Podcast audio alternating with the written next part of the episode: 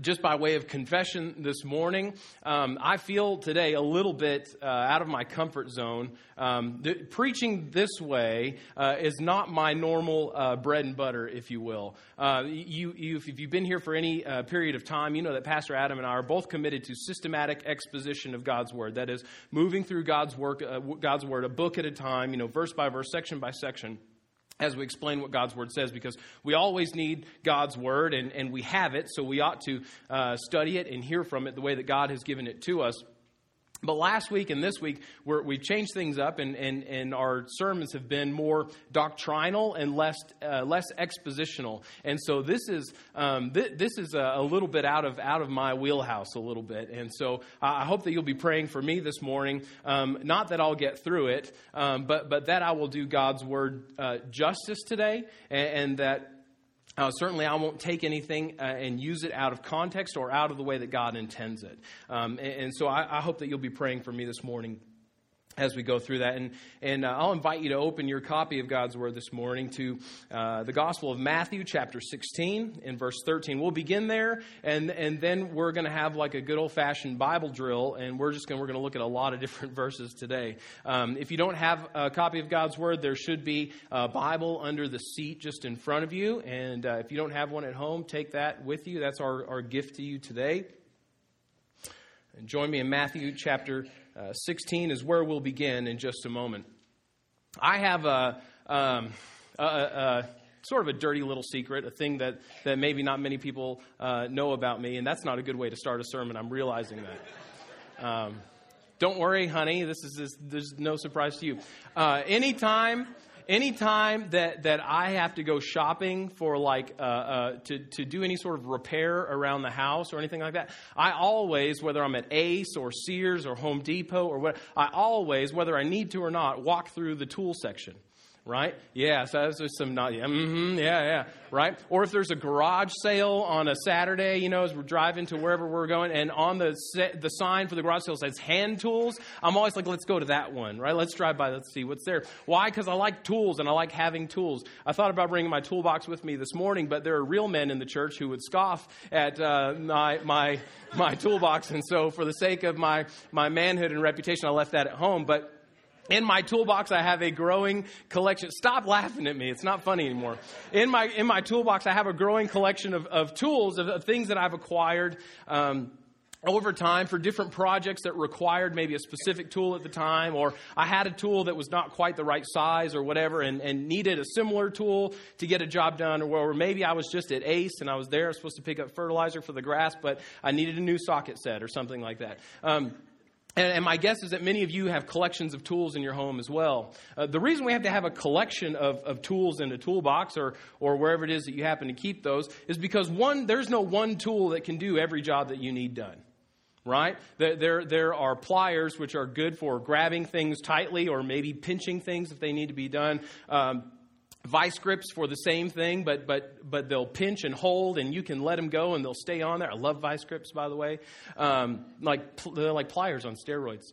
Um, hammers, drills, uh, all sorts of other accessories to go along with those things. But maybe one of my favorite tools, and it's really simple, and, and you probably enjoy it too, because of its versatility, is, is a plain old flathead screwdriver, right? So, so a flathead screwdriver can do a whole lot more than just drive screws right? It, it, can be used to pry open paint cans. Uh, you can use it to, uh, uh, um, I don't know, pry other things open. You get, uh, get stuff out of tight spaces if it's long enough. Uh, lots of things you can do with a flathead screwdriver.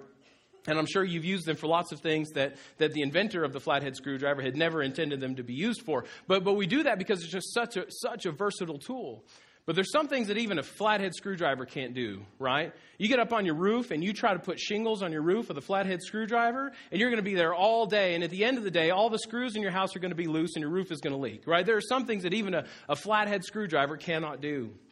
There are some tools that have very specific uh, purposes, very specific uses, and there are some tools that have a variety of uses. They're very versatile, very um, they're able to be used in a lot of different ways. But at the end of the day, no one tool can do any one thing. And if you try to use a tool for something it wasn't designed to do, at the end of the day, you're just frustrated, and the job's not done. Last week, Pastor Adam began walking us through many passages of the New Testament to demonstrate to us in a biblical way that local church membership is, is a thoroughly biblical concept, right? Church membership is a thing that we see in Scripture and it's a thing that we ought to practice. Don't worry, I'm going to get back to the tool thing in a minute. And it's something that all followers of, of Christ should submit themselves to. We should submit ourselves to being members of a local church. It is good and right for the person who has trusted in Jesus as Lord to commit their life to a local body of likewise gospel transformed people. What happens after you join a church? Or what do you do then? Maybe you're here this morning, you're visiting, you've, you've, uh, you're not a member of our church, but you're visiting and you're seeing what we're all about. And, and uh, maybe you're wondering what things you ought to be looking for in a church before you join. We've had several people even join our church in the last weeks and, and months. And, and for those, maybe you're wondering, now that I've joined, what, I, what ought I to be doing? Or perhaps you've been a member of this church for 20 or 25 years. Um, you've been a member of, uh, of, various churches throughout your life and the places that you've lived and moved and that sort of thing. Uh, but maybe you're still uncertain as to what the church ought to be doing. Or maybe you just need a refresher and a reminder of what God's Word says the church ought to be. We might be asking ourselves this question this morning I joined a church, now what? Just as the tools in a toolbox are designed to perform specific functions, so also God has designed, created, and enabled the church to fulfill some very specific responsibilities. Yet, if we misunderstand those responsibilities, if we try to define those responsibilities of the church, if we try to define them ourselves apart from God and how God defines those things in His Word, then we very quickly find ourselves trying to shingle a roof with a screwdriver. Right? And in order then to be a member of the local church in the most biblical way, in the way that God has designed, the way that God has intended, and in a manner which helps the church to be continually growing in its faithfulness to the Bible, we must understand the things that God has designed and created the church to do and to be. And then we need to do and to be those things. This morning's sermon will continue from where Pastor Adam left off last week, and, and we are continuing to assume several things to be true of the church. Okay, I, just, I want to review that from, from last week to, to kind of help us segue into these are the things that we are assuming that are true about the church, even before we look at the, the different responsibilities of church membership here in a moment. And Pastor Adam showed these to us last week. We're assuming, first of all, that the church is made up of only regenerate, that is, saved by faith alone in Christ alone, and baptized believers. The church is made up of only regenerate and baptized believers. It is gathered and it is local. That is, it is a physical assembly of those who are redeemed in Christ. Third, it is exclusive in that the church is made up of sinners, but only of a certain kind. That is, repenting sinners. Okay? The church is submitted and committed first and foremost to God's word, and second to the godly pastors that are called by God and the church to lead it. And fifth and finally, we are assuming uh, to be true that the church is created by and is inextricably linked and united to Christ. Christ is its foundation. We, as believers in Christ, are united to Him, and everything we do as the church, as the body of Christ, is linked to Christ, is in reference to Christ. So, that said, as the body of Christ, the local church has at least, I've found, and we'll talk about this morning, seven biblical responsibilities to carry out as a community of believers who have joined themselves together in the gospel, each with corresponding benefits for individual believers in the church as well as the whole body. So, we're going to cover seven biblical responsibilities that God has given to the church, and we'll talk briefly about the benefits that, that are gained by executing these responsibilities regularly as a church. So, first, and, and, we'll get right into it. First of all, the first responsibility of the church is to glorify God as a gospel community.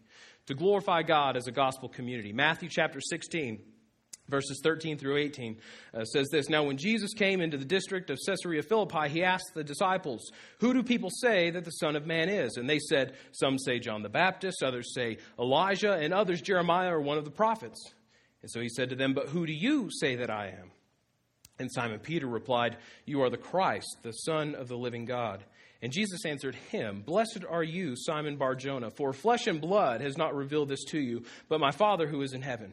And I tell you that you are Peter, and on this rock I will build my church, and the gates of hell shall not prevail against it. Here in the middle of his ministry, Jesus asked the disciples what sort of reputation he had begun to develop. What were people saying about him? Who were people uh, beginning to believe that he was? Who were people saying that he was? And the answers are various, but there's one that sticks out, and the one that sticks out is Peter's, right? His answer to the question, Who do you say that I am? is that uh, Jesus is the Christ. He's the Son of the living God. And Jesus affirms Peter's confession as one that is not, not logically deduced by human mind, but one that has been revealed to him by God. That is, to know Jesus as Christ is to know God's truth as God has revealed it. And it is this confession of Jesus as the Christ, as the promised Messiah and Savior, that Jesus says he will build his church. He says, I am. I tell you that you are Peter, and on this rock, the, the rock of your confession that I am the Christ, the Son of the living God, I will build my church on that rock, on that confession of faith. In this way, the, the universal church, the, the, universal church, which is made up of all people throughout all time in, in all of the globe who trust in Christ alone for salvation, the universal church is built upon this foundational confession that Jesus is Lord and Christ. There is no way to be a part of the universal church. There's no way to be part of the family of the, the redeemed, of the children of God, apart from confession that uh, confession of faith that Jesus is the Christ. And in keeping with that, the local church, which is a local and, and physical expression of the universal church, is built upon that very same confession. None of us is, is redeemed or brought into a right relationship with God apart from the confession that Jesus is the Christ. And as such, and as a local physical assembly of the redeemed, we are all gathering together on the foundation of that confession that Jesus is the Christ, the Son of the living God. So then, the local church rests upon the sure foundation of the confession of Jesus as Lord and Christ, and it's built by Christ upon that foundation as God calls people to himself to be saved. The New Testament refers to the church as the body of Christ, as the household of God, as the bride of Christ. And so, as the church is built by Christ upon a, uh, an individual person's profession of faith in Jesus, the church is simultaneously united to Christ, joined to Christ, and becomes his body and his bride. There's literally nothing that the church can do or, or be apart or be apart from Christ. Our existence is rooted in Christ. Our existence as believers and as a church is, is founded upon and built upon Christ. He's our Savior. He's our Lord. He is our head and chief shepherd. He is the one to whom we will be eternally united. And all that we are as the church is because of Christ, is through Christ, is in Christ, and is for Christ. And yet we also find that Christ, even in his own life, did not live for himself. Right? Christ, even in his own life, deferred his will to one that was greater than him, the Father, right? God the Father. To, uh, it, quickly, if you can, turn to John chapter 17 as Jesus is praying the night before he'll be uh, betrayed and arrested and, and, and, uh, and, and, the day before he'll be crucified, he, he prays this in John chapter 17, verses 1 through 10. When Jesus had spoken these words, he lifted up his eyes to heaven and he said, Father, the hour has come. Glorify your Son, that the Son may what? Glorify you.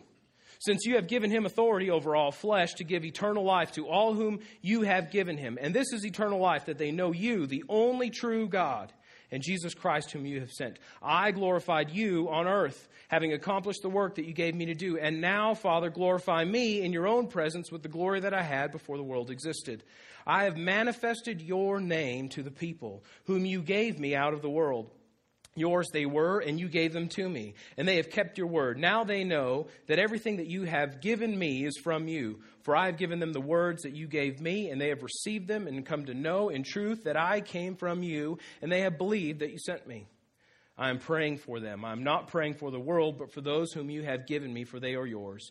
All mine are yours, and yours are mine, and I am glorified in them. Here, as Jesus is praying the, the night before he would be betrayed, arrested, crucified, he's praying that he would be glorified so that what? So that the Father would be glorified. Christ's work on earth was to glorify the Father, and in doing so, many men and women were able to know the Father in truth for the first time as they saw Jesus, interacted with Jesus. Christ's work was not to make himself great, but to be a physical display, a manifestation of God's glory, and to give God glory so that mankind would see their need for a perfect and holy God to save them from their sin. And this Jesus does perfectly. He's our perfect Savior, but he also glorifies God perfectly. If anything that we do as a church is founded upon Christ and, and, and in Christ and through Christ and for Christ, it ought to also be in relation to that which Christ lived, right? Christ lived in relation to God, in, in deference to the Father's will, and in, in order to give God glory. And so if we are in Christ, we ought to also have our will be conformed to His. And we ought to desire to glorify God as well, because that was Christ's desire in Philippians chapter 2, verses 5 through 11. Many of you probably know these verses by heart. The Apostle Paul writes this Have this mind among yourselves, which is yours in Christ Jesus, who, though he was in the form of God, did not count equality with God a thing to be grasped but he made himself nothing, taking the form of a servant, being born in the likeness of men, being found in human form. He humbled himself by becoming obedient to the point of death, even death on a cross. Therefore, God has highly exalted him and bestowed on him the name that is above every name, so that the name of Jesus every knee should bow in heaven and on earth and under the earth, and every tongue confess that Jesus Christ is Lord. What? To the glory of God the Father. Paul gives us here this beautiful and, theologically rich description of Christ's saving work and, and even of his mindset through it all. Christ, who is co equal and co eternal with God the Father, gave up his place of glory with the Father to take on a human body, to live in obscurity and servitude, displaying perfect, sinless obedience to God the Father, even to the point of death on a cross for your sins and for my sins all of this, Christ's work, his, his humbling of himself, right? God ordained to take place so that by Christ's death we would have salvation. Salvation from sin. And, and through Christ's resurrection, we would gain eternal life with God. And because of Christ's perfect sacrifice for sin, God has highly exalted him and given him authority over all things, so that all creatures would confess that Jesus is Lord, not for Jesus' glory, but to the glory of God the Father. It is God the Father whom we have all infinitely offended with our sin. It is God the Father whose pleasure it was to crush his Son so that all who have faith in Jesus might be made right the, with the Father. Christ glorifies God by being obedient to God's good will and to be crucified for our sin and raised again. And we, in turn, join Christ in God's glorification when we join our lives to Jesus through faith uh, affirming and accepting the eternal and infinite goodness and graciousness of God's gift of salvation.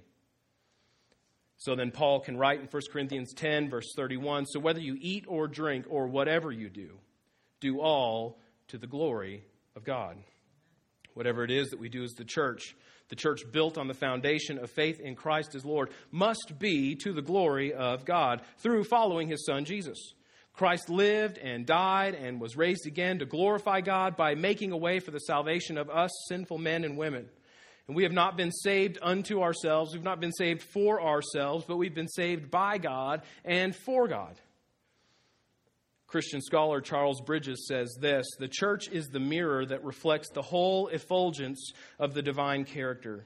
It is the grand scene in which the perfections of Jehovah are displayed to the universe in the way that Christ manifested the glory of God among men, we now, the church, with the Holy Spirit of God dwelling in us, we are now that which manifests the character of Christ in the world and the gospel to the world, so that people might see Christ in us, and by seeing Christ in us and responding to Christ, they might be made right with the Father. All that Christ did was for God's glory. All that we must do and be about as the church must be for God's glory. The natural benefit of being the church in every way to the glory of God is very simply that we do and become the very things God created mankind to do and to be. We, we are a thing being most properly used. We are a thing that is practicing that which it is most properly inclined to practice. Our daughter Abigail is five years old. She's trying to learn how to ride a bike. She's got training wheels right now, and um, but she enjoys riding her bike. She enjoys riding her bike because she rides the bike on the sidewalk and in the street where bikes are supposed to go. She's not trying to plow a field with a bike. Don't know if any of you have ever tried to plow a field with a bike.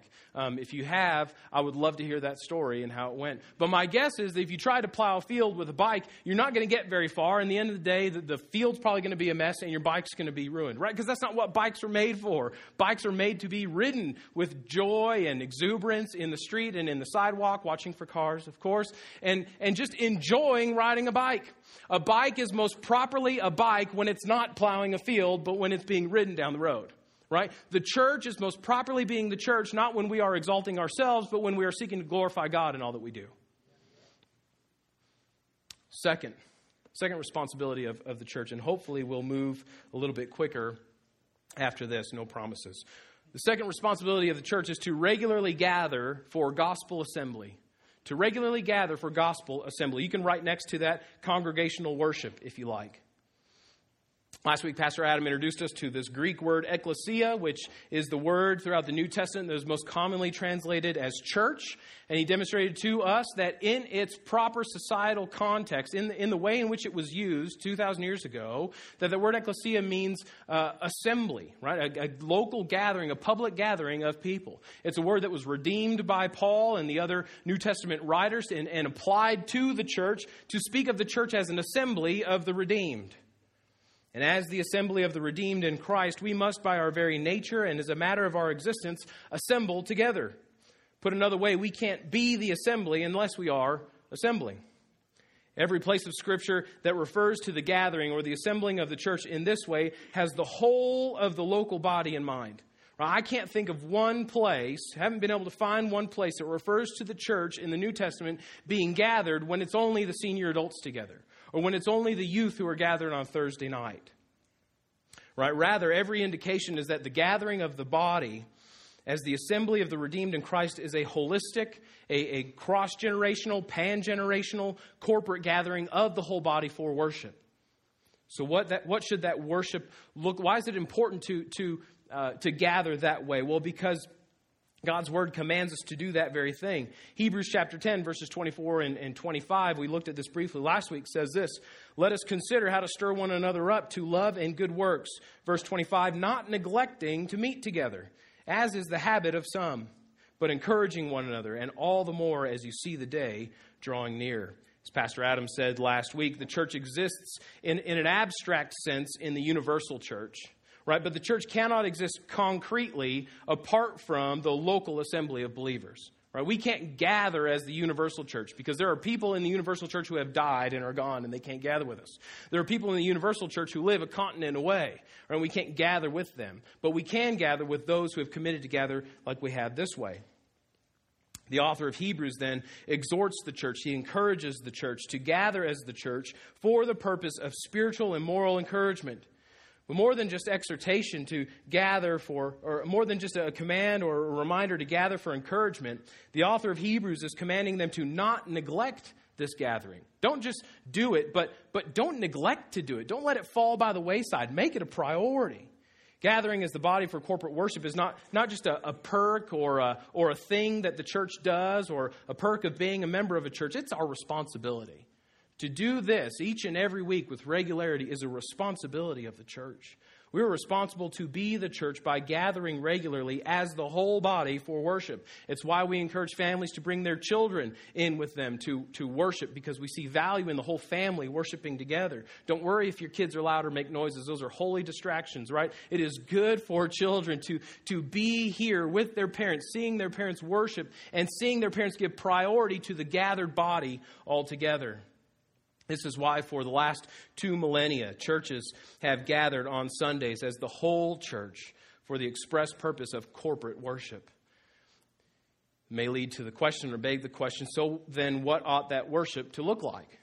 How should it go? What's the order of service? Well, unfortunately, I, think fortunately, there is no stated uh, order of worship or order of service in the New Testament, right? It's not like you do three songs and then you have a greeting and then you do one song during the offering and then uh, one pastor prays for the other and then he preaches the word and then there's an invitation and after that we have one more song and then we all go meet at Applebee's for lunch, right? The, the, we don't have an explicitly stated order of service that way in the New Testament. But what we do have are some places that tell us not necessarily the order of worship, but, but certainly what ought to be part of its content. And not necessarily do these things in this order, but at least do these things. And one of the places that comes most readily to mind is Colossians chapter 3 and verse 16. This is Paul's letter to the local church in Colossae. He says this Let the word of Christ dwell in you richly, teaching and admonishing one another in all wisdom, singing psalms and hymns and spiritual songs with thankfulness in your hearts to God. Here in Colossians, Paul doesn't give a specific order to the kind of things that should happen when the church gathers and when they worship, but he does mention what should be important, what should be most important. First and foremost, the indwelling of the word of Christ. Let the word of Christ dwell among you richly, right? The whole of Scripture and the gospel, including the commands and instructions of Christ, must be the heart and soul, the very foundation of all that the church does when it gathers. If the gospel, if God's word is not clearly observable as the foundation of our meetings, of our gatherings on Sundays when we get together, we should be concerned not only for our church, but also for our own souls. Right? This is the foundation. This is, this is what has brought us to Christ. This is what has showed us what it is to be saved. And this is what is showing us how to walk in salvation. And so, if this is not the foundation of everything that we do as a church, let, let's close the doors and shut off the lights and never come back, okay? The indwelling of the Word of Christ happens in a couple of different ways. First, through wise teaching and admonishment. Paul says, through uh, teaching and admonishing one another in all wisdom. Paul mentions that the teaching of God's word is to be present and, and central to their gathering. We, we know from places like 1 Timothy chapters 2 and 3, Titus chapter 1, 1 Corinthians 14, 1 Peter 5. We won't read all those for the sake of time, but we know from those places that God has explicit qualifications for the men who are to lead the corporately gathered church through the teaching and preaching of his word. And we do well to submit to God's word, and we do well to submit to God's design in these ways and in his instruction. And, and we do well to even submit to those whom God has called and we have called to be over us as pastors. We also let the word of Christ dwell richly among us through grateful singing. Paul says, Let the word of Christ dwell in you richly, singing psalms and hymns and spiritual songs with thankfulness in your hearts to God. It is good to sing as the body of Christ together, isn't it? It's, it's moreover, it's, it's good to sing a variety of songs that musically proclaim the gospel and the glory of God. Paul even says to sing a variety of songs, right? He says sing uh, psalms and hymns and, and even spiritual songs, all with thankfulness in heart. What are the psalms that he's talking about? Well, these are most certainly the Old Testament collection of Hebrew songs that we know as the book of Psalms, right? Songs that were inspired, that God inspired human uh, Jewish Israelite authors to write as part of the corporate worship for the people of Israel. And there are songs that have uh, been fit, psalms that have been fit to music for the church to sing corporately even today. Paul also mentions hymns. These hymns are not specified in the New Testament. Paul doesn't give us a description of exactly what they are, but I think that these are certainly gospel oriented in nature. These would likely be the, these theologically oriented songs, kind of cerebral songs that are proclaiming theology, even set to music. Not unlike the classic hymns that we know and love, and, and even newer hymns that are being produced uh, even today. We sang an old hymn and a newer hymn this morning. We sang the, the church's one foundation is Jesus Christ our Lord. That's an old hymn that's been set to new music and a new arrangement, but it's an old hymn that we've sung together. We sing other more contemporary hymns on a regular basis. Uh, one, in, uh, for instance, that I that Danny has led us in that I love is uh, is the song "Cornerstone," Christ alone, Cornerstone. Um, I forget the rest of the words. Weak made strong in the Savior's love, right? Great hymn to, to uh, of the gospel, uh, uh, proclaiming to us, and, and as we can proclaim to one another, and even back in praise to God, the things that He has done for us in Christ. But then Paul also mentions spiritual songs. These are other congregational songs that, that are also in the New Testament, unspecified in their exact content, but certainly they're spiritual or, or gospel centric. They have the Lord in mind, they have the gospel as their theme, they have Christ as, as their, the, the one that they are seeking to exalt and, and sing praises to. And we sing lots of songs today that are neither hymns nor psalms, but are somewhere uh, in the middle out there, right, that are pointing us to the gospel, songs of the gospel. And, and Danny and the praise team lead us faithfully in those each and every week. As a local church, it's our responsibility to gather as the whole body of Christ consistently and regularly to worship together as we do two things as we sit under the teaching and application of God's word, and through raising our voices to sing all kinds of songs that faithfully glorify God and remind us of the gospel. And when we do this, we give ourselves a, a taste of what heaven is in, of what is in store for us in eternity. Right? When we gather as the church and we sit under the authority of God's word and we raise our voices in song, we, we begin to, to, to give ourselves a preview of what we see will be the case in, in eternity. Revelation chapter 7, verses 9 through 12 says this After I looked, after this I looked, and behold, a great multitude that no one could number from every nation, from all tribes and peoples and languages, standing before the throne and before the Lamb, clothed in white robes, with palm branches in their hands, and crying out with a loud voice Salvation belongs to our God who sits on the throne and to the Lamb. Church, if you don't enjoy worshiping with this local body on a regular basis, you're not going to enjoy heaven very much or the picture of heaven is, is certainly one of, of rejoicing in our Savior, of glorifying God, of singing praises to His name for all eternity. Right? And, and part of one of our responsibilities as a church, even now, is to do that in the here and now in preparation for the there and then. And so when we do that now, we're giving ourselves a foretaste, a, a blessed preview of eternity. Third, among our responsibilities is to especially gather for gospel declaration. And by this I mean the Lord's Supper. Turn with me to 1 Corinthians chapter 11, verses 17 through 26. The Apostle Paul gives instruction to the church in Corinth. He says, But in the following instructions I do not commend you, because when you come together, when you gather, when you assemble, it is not for the better, but for the worst. For in the first place, when you come together as a church, I hear that there are divisions among you, and I believe it in part. For there must be factions among you, in order that those who are genuine uh, among you may be recognized. When you come together, it's not the Lord's Supper that you eat. They're calling it the Lord's Supper, right? But Paul's saying it's not actually what you're doing. For in eating, each one goes ahead with his own meal. One goes hungry, another gets drunk. What? Do you not have houses to eat and drink in? Do you, or do you despise the church of God and humiliate those who have nothing? What shall I say to you? Shall I commend you in this? No, I will not. For I received from the Lord what I also delivered to you that the Lord Jesus, on the night when he was betrayed, took bread. And when he had given thanks, he broke it and said, This is my body, which is for you. Do this in remembrance of me.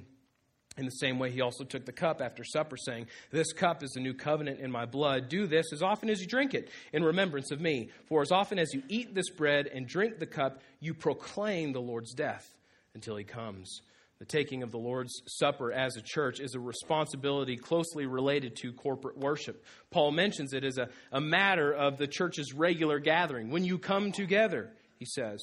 But it's also a distinct part of worship that deserves closer attention. Okay? Uh, I've said that taking the Lord's Supper together is a responsibility. How is it a responsibility? Well, at least in this way. First and foremost, that it's a command of Christ and a regular practice of the church all of the Gospels, Matthew, Mark, Luke, and John, refer to the Lord's Supper. Matthew, Mark, and Luke give, give more explicit description of, of Christ giving it to the disciples. John, a more summary statement, uh, but it's present in all of the Gospels. And we know from places like Acts chapter 2, verse 42, that it was a regular practice of the early church as they gathered together to break bread and shared in these love feasts and other things. Paul references it here in 1 Corinthians 11 as an ongoing practice of the gathered church on the grounds of Christ's command. So Christ gave it to the disciples. Paul understands that that, that command to the disciples extends to all of the church for all time. And, and we see that, that Paul is addressing the way in which the first Corinthian, the, the Corinthian church has not been taking the Lord's Supper correctly in their regular gatherings. So Paul assumes that it's happening regularly, and he gives them instruction on how to do it based on Christ's commands. That's why it's a responsibility, because Christ has given it to us and because the church has consistently throughout history practiced it regularly. But why is it important? Why is the Lord's Supper important? Why should we gather especially for this? Because uh, uh, most importantly, it demonstrates obedience, demonstrates obedience to God's or to Christ's commands. Matthew chapter 18 or 28 verses 18 through 20, Jesus says, "Go and make disciples of all nations, baptizing them in the name of the Father, Son, and Holy Spirit, teaching them to obey everything I have commanded you." Part of what Christ has commanded us is to gather for the Lord's Supper, to take it in remembrance of his death on the cross for our sin. It's also important to take the Lord's Supper together because it proclaims the gospel.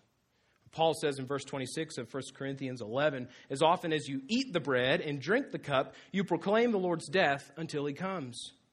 as a local church, it's our responsibility to regularly and, and with priority take the Lord's Supper as a Christ centered memorial meal and declaration of the gospel and the transformation that, that it, has, it has brought about in our lives. Christian author Jonathan Leeman has said this that the Lord's Supper is the team jersey of the church. He said, in the Lord's Supper, in taking the Lord's Supper, we know who's on the team, right? Who's been showing up to practice? Who, who, who is doing the, the work that it takes to be on the team? Who is in it for the sake of the team? Those people get to wear a jersey, right? And, and in taking the Lord's Supper, we see who is wearing the team jersey of the church. When we prioritize the Lord's Supper, regularly taken together as a whole body, we are benefited. This is the benefit side of the responsibility. We are benefited by the tangible, physical reminder of Christ's sacrifice for our sin. And by the affirmation of many other believers taking that same memorial meal with us, that we are walking together in continued repentance and faith in Christ. The Lord's Supper is not an individualistic thing that we're supposed to take by ourselves in our own state of mind when it's going on. There, there, is, there is certainly a, a, time for personal reflection and confession of sin and, and making things right with God and others in the church that you may have conflict with before taking the Lord's Supper. But when we take it, we take it as a whole family all together. It is a family meal. And it's a meal that reminds us of who our Savior is. It's a meal that reminds us of the one that has brought us all together. It's a meal that we take together because Christ has given it to the whole church and not just to individuals. Fourth, among our responsibilities as a church, as, as members of a local church, we are to intentionally cooperate for gospel proclamation. And by this I mean evangelism. Verses like Matthew 28, 18 through 20, which we've already heard, Acts chapter 1, verse 8, in which Jesus says to the disciples, You will receive power when the Holy Spirit comes on you, and you will be my witnesses, first in Jerusalem and Judea and all Samaria, and even to the ends of the earth. Right? Matthew 28 and Acts 1 8 sort of work in tandem to give this picture of, uh, of what Christ intends the church to do and to be as the church. So, even as we are responsible to declare and proclaim the gospel internally, that is among ourselves in our gathering, through corporate worship and through taking the Lord's Supper, we're also responsible to proclaim the gospel externally, to proclaim the gospel outwardly through evangelism and through mission. Evangelism is an imperative in the pages of the New Testament. Interestingly enough, we had some good friends over to our house last night who are members of another church here in town. And, uh, and my friend Trevor asked me, he said, uh, Why is it that, that we don't ever see the, the command to evangelize like we do in Matthew 28 in the rest of the New Testament? We don't see it that often. It's like, why is that? And I said, Because I think it's an implied imperative. It's the kind of imperative that Christ gave once to the disciples, and in the disciples hearing it, they said, This isn't just for us, this is for all who come after. And, and being on mission, taking the gospel to the lost, so quickly became a part of the DNA of the church in its earliest days that it goes without saying that the church ought to be evangelizing. Certainly, we have evidence to that evangelism throughout the world in the, in the pages of the New Testament. Paul encourages Timothy to do the work of an evangelist. We see uh, uh, Paul and Philip and Peter all going to different places around the world taking the gospel. It's not something they needed to be reminded that they needed to do, it's something that they knew was an absolute responsibility of the church. Matthew 28, 18 through 20, in the Great Commission, the last of Christ's commands recorded in the Gospel of Matthew, Jesus commands the disciples to make more disciples. Therefore, go and make disciples. But how are, they, uh, how are they supposed to do that? Fortunately, Christ gave them instruction, right? They make ba- uh, disciples by baptizing and by teaching. Baptizing them in accordance with their profession of faith in Christ, and then teaching them as followers of Christ to observe all of Christ's commands. Baptizing them in the name of the Father, Son, and Holy Spirit, teaching them to obey everything that I've commanded you. And in Acts chapter 1, verse 8, right, we, we've, we've said this already before. You will receive power when the Holy Spirit comes on you. You will be my witnesses in Jerusalem and all Judea, Samaria, even to the ends of the earth. Here, Christ's statement to the church is not one of command so much as it is of certain promise of what they as disciples will do in the power of the Holy Spirit. Right? Christ doesn't say, receive the Holy Spirit, be my witnesses. He says, you will receive the Holy power when the Holy Spirit comes upon you, and you will be my witnesses. There, there's an imperative flavor to that, but it's more declarative than it is imperative. It's more a, state, uh, a statement of what will happen rather than what they must do. And the gathered body of those trusting in Christ alone and filled with the promised Holy Spirit in the pages of Acts cannot help but be verbal and bold witnesses of the gospel everywhere that they go. As a local church, it is our responsibility to persevere in the power of the Holy Spirit to proclaim the gospel to those who are not yet followers of Jesus and to help them to grow up into their faith. The explicit benefit of being faithful witnesses to the gospel of Christ in the power of the Holy Spirit is first in knowing that we are being faithfully obedient to Christ and his commands. Sometimes, when, when it comes to applying God's word to our life, the, the benefit is just in knowing that we're being obedient to our Lord. Well, there's benefit in that. There's, there's, there's joy in knowing that we are doing what God has called us to do.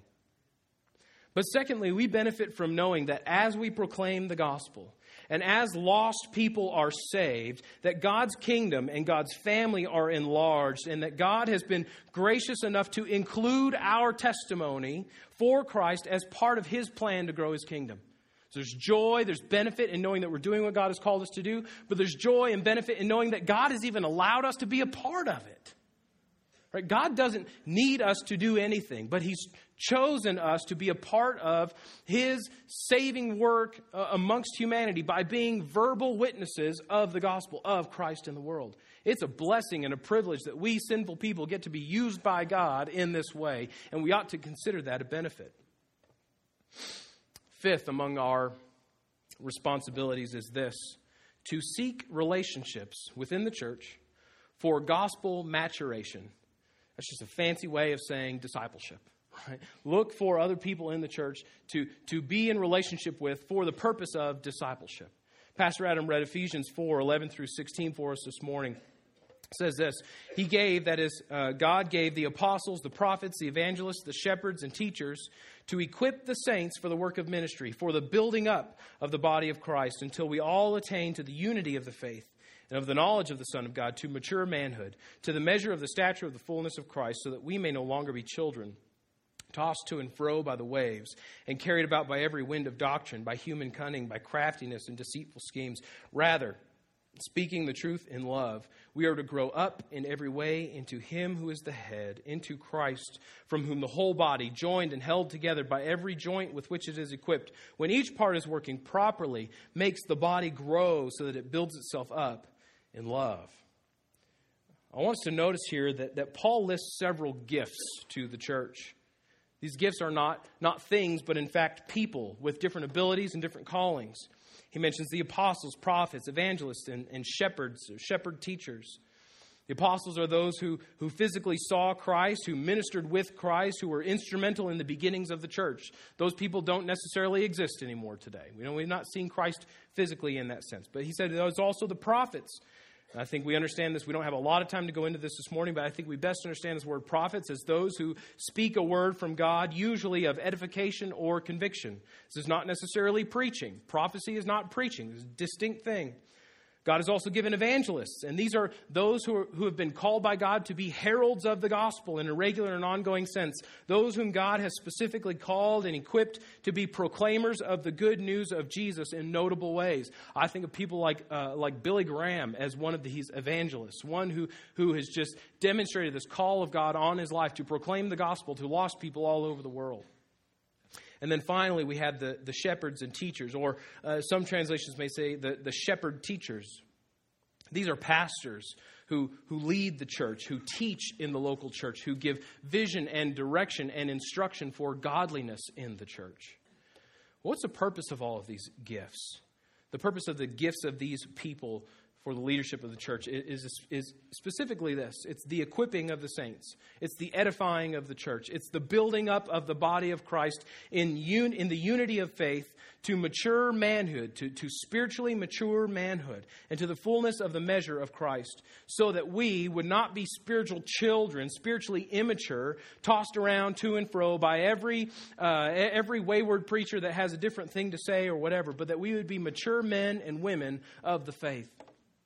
These leaders that Paul mentions are God's good gifts to the church. They're good gifts to the church, and they should be recognized as such because God's given them.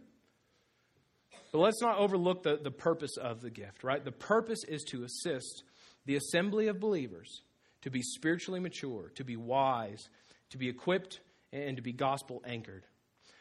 But that role of discipleship, of, of growing the church in spiritual maturity, does not rest solely on the shoulders of the apostles, prophets, evangelists, and shepherd teachers. It's also a responsibility that each and every one of us bear. And here's why I think we can say that. In Titus chapter 2, verses 1 through 8, Paul, writing to a young pastor, Titus, says this As for you, Titus, teach what accords with sound doctrine Older men are to be sober minded, dignified, self controlled, sound in faith, in love, and in steadfastness.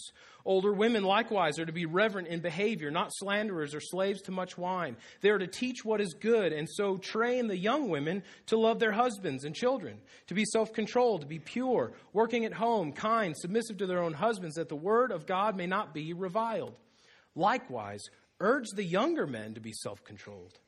Show yourself in all respects to be a model of good works, and in your teaching, show integrity, show dignity, and sound speech that cannot be condemned, so that an opponent may be put to shame, having nothing evil to say about us. The responsibility of the church to disciple others in the church is not limited to those who have been gifted and called by God, but it extends to each and every one of us. The biblical picture of discipleship is intentionally and specifically cross generational. That is, specifically from, from the older to the younger. Older and more mature believers, discipling and guiding and teaching and instructing and encouraging younger and more immature believers. Paul says in Titus that older men are to be examples of holiness and spiritual maturity so that they might encourage younger men to emulate that same sort of Christ like maturity, that Christ like integrity, Christ like dignity, Christ like, even orthodoxy in, in the things that they say and believe. The same way, older women are to be examples to the younger women in speech and in action, in their habits, and in their family relationships. This kind of discipleship that we see commanded uh, to Titus and to his church cannot happen among a, a cloistered group of, of youth right? It can't happen amongst a segregated senior adult ministry. It can't happen in a, a young married couples group only. If the ministries of the church are always segregated by age, we can never expect biblical discipleship to truly happen. If all we do when we come together is to go to our generational pockets and never seek to interact with those that are older than us or younger than us, then we will be forever spiritually immature, spiritually stifled, I know that I, as a young married man, have much to learn from those of you who have been married much longer than me. We, we have several couples in our church that have been married 50 years or more. And there's much that I have to learn from you about making a marriage, uh, having a marriage last, and, and, and for Christ to be the center of a marriage for 50 or 60 or 70 years right? Young people, students sitting here in the front row. You may not like it very much, but there are older people in the church that actually know some things and can help you work through some of the stuff in your life. Older people, right? Older folks in our congregation, anybody that's older than like 40, okay, so that's a lot of us in this room. We, we have things to learn from younger people right they have they have vigor and, and vitality and an enthusiasm for life and even for the gospel that can be challenging and convicting to us as well but look, if we as a church don't cross those lines and begin to interact with one another across generations, we miss out on all of that. We miss out on the blessing of God growing our church to, to be more spiritually mature right? To be a, a spiritual man, if you will, that's not tossed about here and there or whatever by every which thing that we hear, but that we as a body would be, would be soundly anchored in the gospel of Jesus Christ. And when things come either from the culture or from Satan or, or from wherever, that we won't be discomforted by those things. We won't be distraught by those things, but we'll stand with firm confidence that we as the church, as we submit ourselves to God's word and desire to bring one another up in the faith, we can have confidence in knowing that in the midst of all of that, Christ is still Lord, God is still on his throne, and the Bible will last as, as God's eternal true word for all time, and we can consistently turn to, to that. The benefit of seeking out and engaging in cross generational discipleship is that the church grows spiritually and becomes more mature. Younger believers and those earlier on in their faith grow in their depth and grasp of the gospel. And older believers grow in greater wisdom and godliness as they pass on their wisdom and sound doctrine to the faith, uh, uh of the faith to those who are younger. That's how we benefit from, from being a church that, that seeks to uh, exact our responsibility of discipleship. Sixth, and nearing the end, we are to humbly practice gospel correction. Next to this, you can write church discipline or, or restorative church discipline. Last week, Pastor Adam introduced this topic to us from 1 Corinthians 5 and 2 Corinthians 2, where we saw a man in the church who is in a, a sexually uh, illicit relationship with his stepmother, and the people in the church had said, That's awesome, dude, that's great. And Paul was saying, What is wrong with you? Right? He's doing a thing that even the pagans don't do. Even the, even the Romans, with all their weird, whatever, sexual moralities or immoralities that they practice, they don't even do this stuff. And yet you guys are patting yourselves on the back for this. He said, No, put this man out of the church for the destruction of his body so that his soul might be saved right? And so there we, we saw, and then in 2 Corinthians chapter 2, Paul exhorting the church to bring him back into the body because it's clear that his repentance, his sorrow over sin is, is evident. And Paul is saying, now welcome him back into the body as, as a member of the church because if you leave him in his sorrow, it's not going to be good for his soul. So, but now that he's repenting, bring him back in and restore this brother. Question we may be asking this morning is why are we responsible to discipline and to hold members accountable for, for their sin? We understand that as the church, we're, we're made up of sinners, right? Sinners who are saved by God's grace as we repent of sin and place faith in Christ.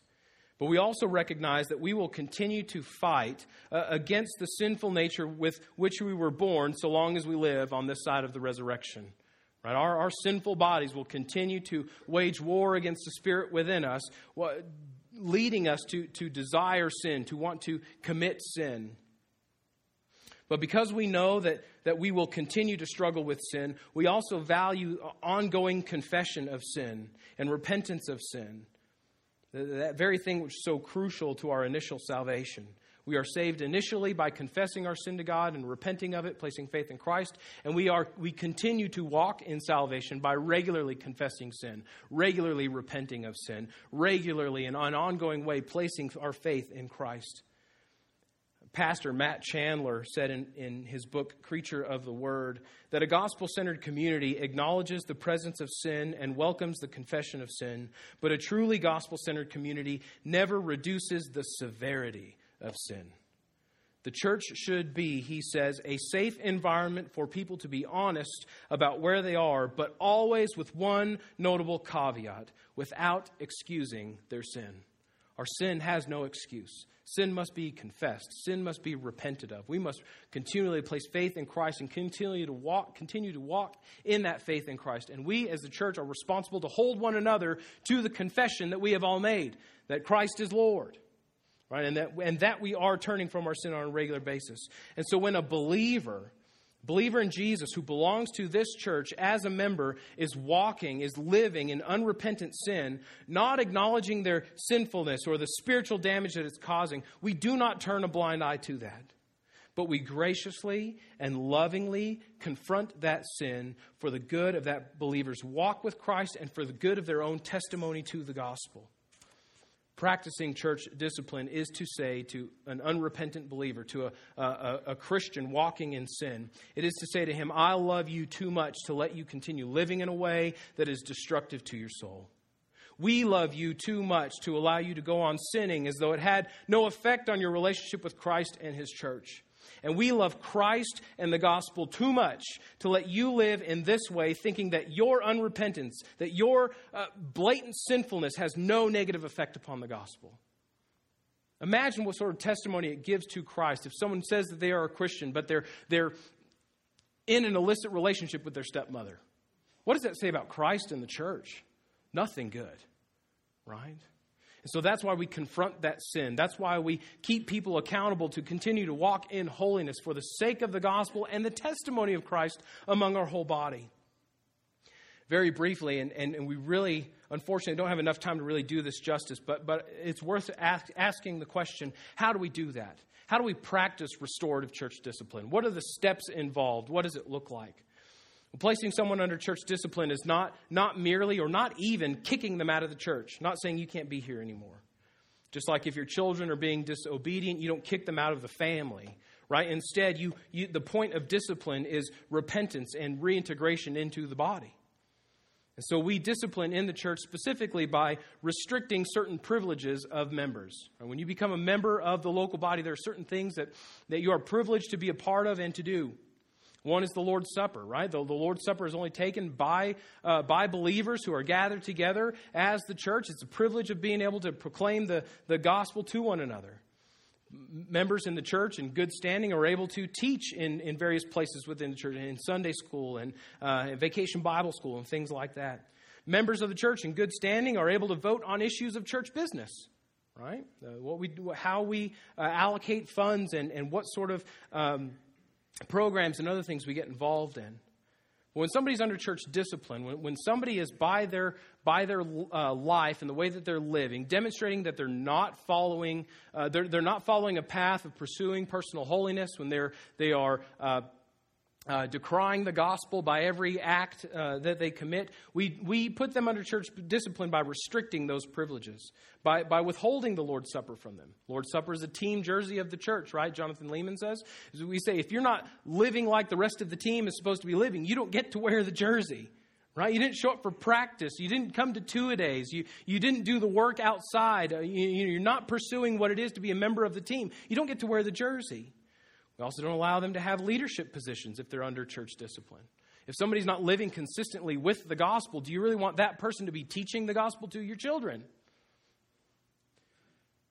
For the good of your children and for good of themselves. And, and then finally, we don't allow them to vote on issues of church business. And that is because when somebody's living, so we don't, the church only consists of regenerate believers, right? People who have been saved by Christ, by faith in Christ, who've been baptized into the, into the family of Christ.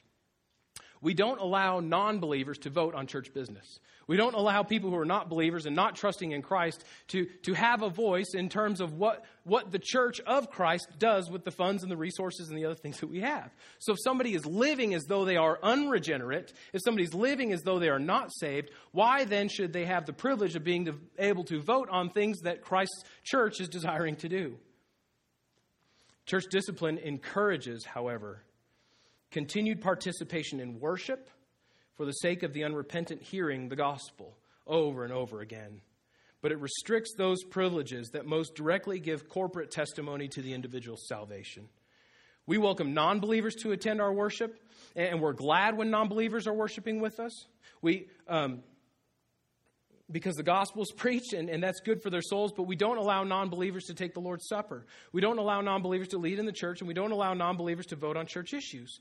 But if a member is acting like a non believer in his or her personal life, why should we continually to af- continue to affirm them as a believer within our assembly?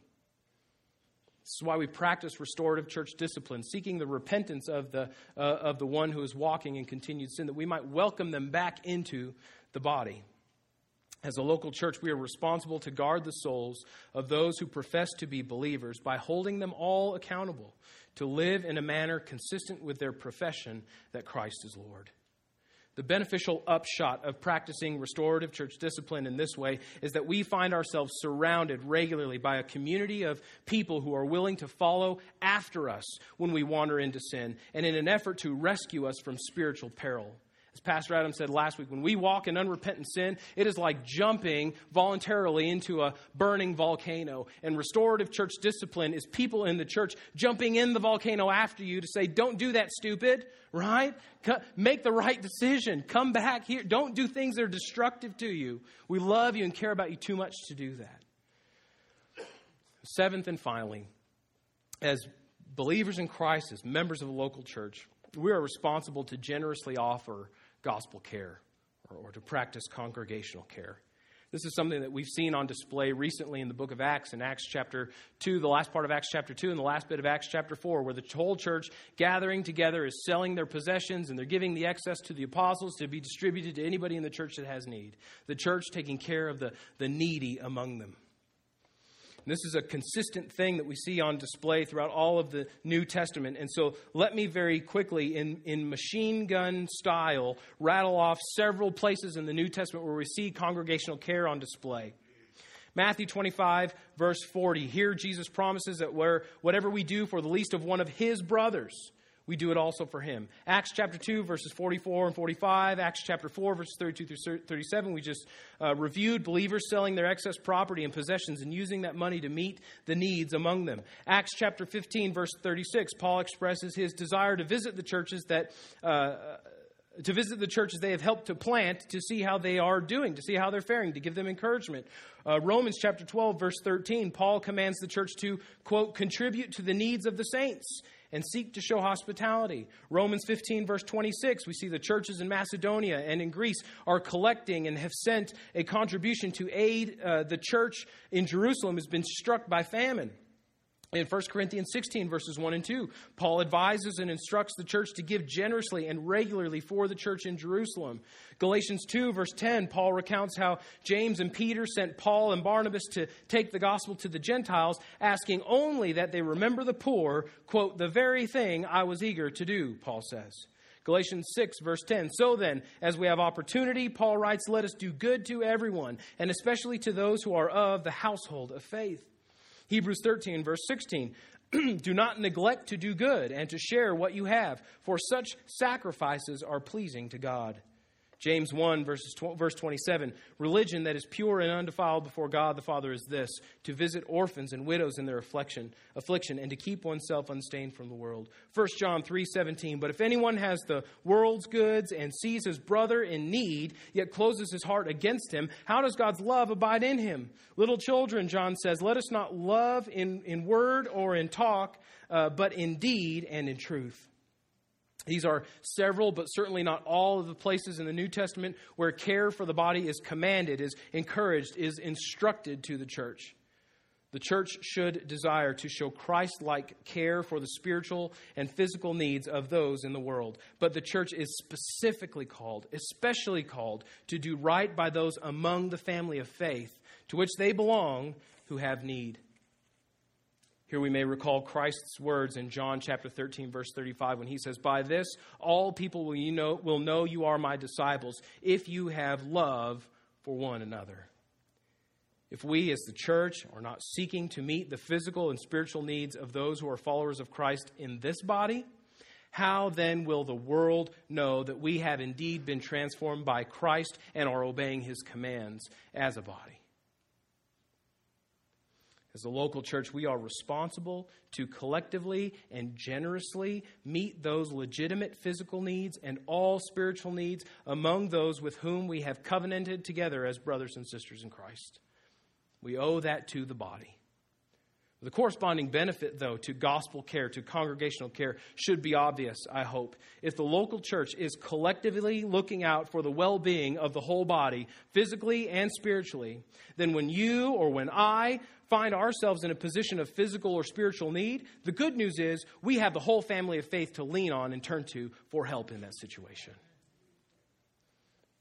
The church has at least seven responsibilities, and, and the hour is long, and, and I thank you for your graciousness in hanging in here with me. But, but we as the church must do these seven things in a regular and an ongoing way. And when we do this, when we seek to glorify God, when we gather for worship, when we take the Lord's Supper together regularly, when, when we seek to evangelize the world, when we disciple one another, when we hold each other accountable to walk in holiness, and when we care for one another spiritually like this, when the local church embraces its God given design and fulfills its God given responsibilities, then what happens in the life of the church is that God is first and foremost glorified. Secondly, Christ is proclaimed internally and externally.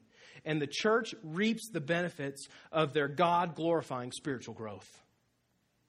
Spoke earlier about using a tool a certain way that it was not designed for and being frustrated that, at the fact that it wasn't doing its job. To use that same analogy, the, the church is a tool of God that He has designed to do specific things. But if we, as the church, as, as to put it in, in terms that we've already used, if we, as God's flathead screwdriver, have decided that we actually are meant to be a hammer, we are neither going to glorify God nor fulfill our purpose. But when we, as the church, are the church the way that God has designed the church, not only do we get the job done for which we were most specifically designed, but we make the worker look really good. Amen? This morning, if you're not a member of this church, you're not a follower of Christ, a lot of this may not apply to you. I hope that much of it is compelling to you and, and that you see the, the many of the benefits that come from being a part of the church. But let me tell you this if you're not a believer in Christ and you're not trusting in Jesus for salvation, you're not part of the church and you can't be part of the church. but we want you to be part of the church. We want to welcome you into our family of faith. And this is how you do that. You do it by accepting the gospel. The gospel is, is essentially this that, that God, when He created the world and created mankind, He created mankind for a relationship of love and worship with Him. But man, in his sin, broke that relationship and, and separated himself relationally and, and even in the sense of, of holiness and goodness. He separated himself morally from God. And there's nothing we can do on our own to fix this infinitely large chasm between us and God that we've created by our own sin.